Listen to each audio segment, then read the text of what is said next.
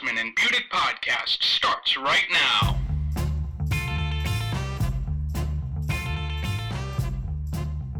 Welcome into another edition of the Asman and Budick Show. I'm Jake Asman alongside Dan Budick. Free agent frenzy in the NFL is underway, and the New York Jets are one of the bigger stories. So we're excited to have on Rich Cimini. Rich covers the Jets for ESPN. Rich, thanks so much for coming on. Guys, thanks for having me. Rich, the Jets are bringing in Steelers left tackle Kelvin Beachum for a visit. What does that mean for D'Brickashaw Ferguson and his $14 million cap hit in 2016?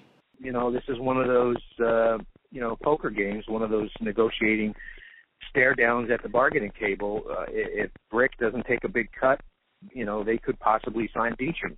Now, one thing about Beachum, though, there is some competition. I know the Steelers would like to have back. I think the Ravens are interested. There's some other teams interested. So, um, so yeah, a lot of moving parts there. Rich, the big move the Jets have made so far was after letting Chris Ivory walk, and he signed, of course, with the Jacksonville Jaguars. The Jets decided to sign Matt Forte to a contract. Are you surprised the Jets went in that direction? No, no. I had actually been hearing for a couple of weeks before that that they could go for Forte. Uh, you know, I think it's a decent move. Uh, you know, they're on a tight budget there at running back. They weren't going to pay Ivory the money he got from Jacksonville, and I understand that. So they tried to get a little more cost effective. I think uh, Forte is going to come in about four million a year, and um, which is you know which is workable. It's, it's and they brought back Bilal Powell, so you have a one-two tandem there. I don't think Forte is what he was two or three years ago. He, he's been kind of average the last couple of years, but I think the Jets have some plans for him to use him a lot in the passing game, and I think it'll create more versatility on offense. Rich, did you think the Jets would bring back Bilal Powell to a contract, or did you think he was going elsewhere like Chris Ivory? No, I thought Powell had a good chance. I know the Broncos were also interested in him. I thought out of the two guys, Powell and Ivory, Powell made more sense to bring back just from an economic standpoint. Uh, he's a little younger he does more things than Ivory. He can play on special teams. He can play on third down. I don't think he's as good a running back as Chris Ivory, so they're losing a little something there. But uh, I thought that was a good price. They got him back at, at three years, uh, eleven million, which is right about what I thought he'd come in at. And we're talking Jets football with ESPN New York's Rich Cimini. Rich, big story with the Jets has been Ryan Fitzpatrick and his contract negotiations. As we sit here right now, what's the latest with Ryan Fitzpatrick? Well, there is no latest. Nothing's going on right now. He's he, the Jets uh, made him an offer, and uh, he's shopping that offer around the league. There's no market for him right now. Uh, he's not getting anything w- close to what the Jets offered, and um, so I think he'll end up back with the Jets. This is, I know there's some frustration on Fitzpatrick's side. I think they're offering him around seven to eight million a year, which is probably half of what he's looking for on an annual basis. I think the Jets will probably come up a little bit, but not a whole lot. And uh, it's again, I hate to use the poker analogy. We've got a poker game going on here. The Jets are calling his bluff and saying, "Go ahead, go get a better offer." They're pretty confident he won't get one. But again, like I said, I, I think ultimately he'll be back with them. If the situation plays out where Ryan Fitzpatrick does sign elsewhere, Rich, where do you think the Jets will go from there at quarterback? Is it a Kaepernick? Is it an RG three, or is it someone else that hasn't even been spoken about yet? Yeah, I mean, uh, Kaepernick. Uh, you know, I don't. I think that's a lot of smoke screening. I don't think they have a strong interest in Kaepernick.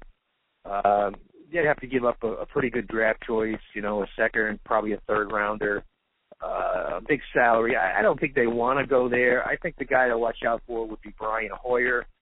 I know Jets fans are probably groaning when they hear that name. Uh, they they actually were interested in him last year, but ended up going for Fitzpatrick instead.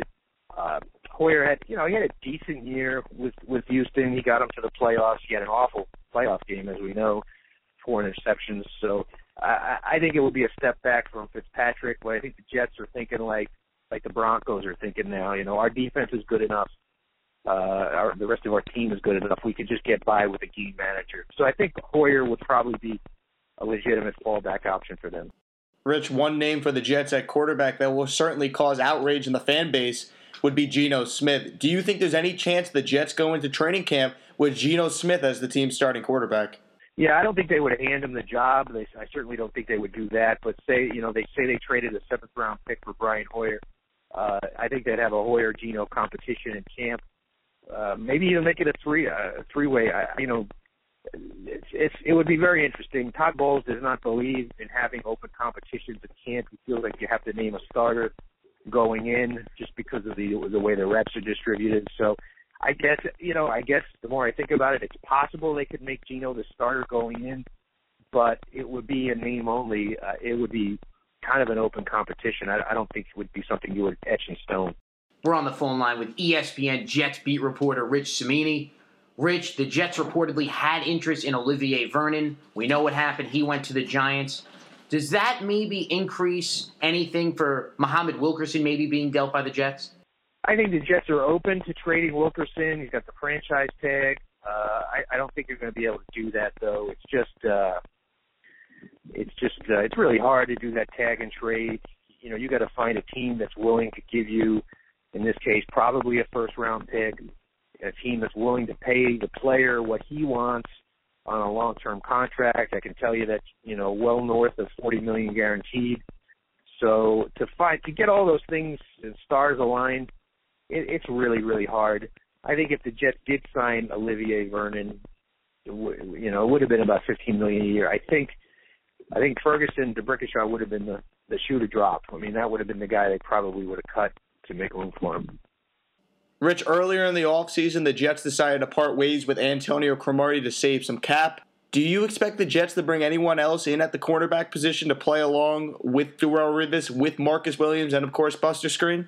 I think you know right now Williams and Skrine are going to compete for that job, and I do think they're they're in the market for a low cost uh, veteran type guy, um, you know, who could come in for two million or less to bring in and just join the competition. I think Todd Bowles likes to have a lot of corners. I think they'd be uh, he'd feel a little bit better if he had some more experience there.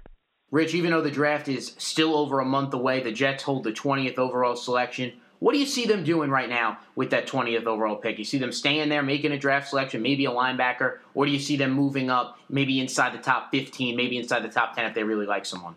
Well, it's impossible at this point, guys. To you know, free agency still going on. Uh, it's really, really hard to to say. Uh, trading up, probably not a scenario I would see the Jets doing. They need to accumulate draft picks now. They need to get younger. So I could see them trading down. If they stay at 20, uh, you know, they're they're desperate for an outside linebacker. I mean, that's a position they have not addressed. So I think that would be their number one priority. Uh, offensive tackle could be a priority. Obviously, running back is not a priority now. So I think you're looking at uh, probably an outside linebacker. And now that uh, Harrison's gone, you can't rule out the nose tackle. Rich, final question. The Jets will have had a successful 2016 offseason if fill in the blank. Well, I said going in that if they could keep Fitzpatrick, Wilkerson, and Harrison, it would be a successful offseason. Obviously, one is gone. Harrison's with the Giants. Fitzpatrick's still in limbo, so we'll see how that goes. Um, if they get him back and find something at outside linebacker, I, I think you could if, if find something to replace Harrison. They're not going to find a player as good as Harrison. They're going to take a step back there, but it's uh, it's adding more speed. I think that's the key. They got to try to find more speed on both sides of the ball. I think that's their objective. He covers the Jets for ESPN New York. Rich Cimini. Rich, thanks so much for coming on. Thanks so much for coming on with us, Rich. We appreciate it. Hey, my pleasure, guys. Take it easy. Thanks for listening to the Asman and Budick Show. To keep up with the guys, like us on Facebook and follow us on Twitter with the handle at Asman Budick Show.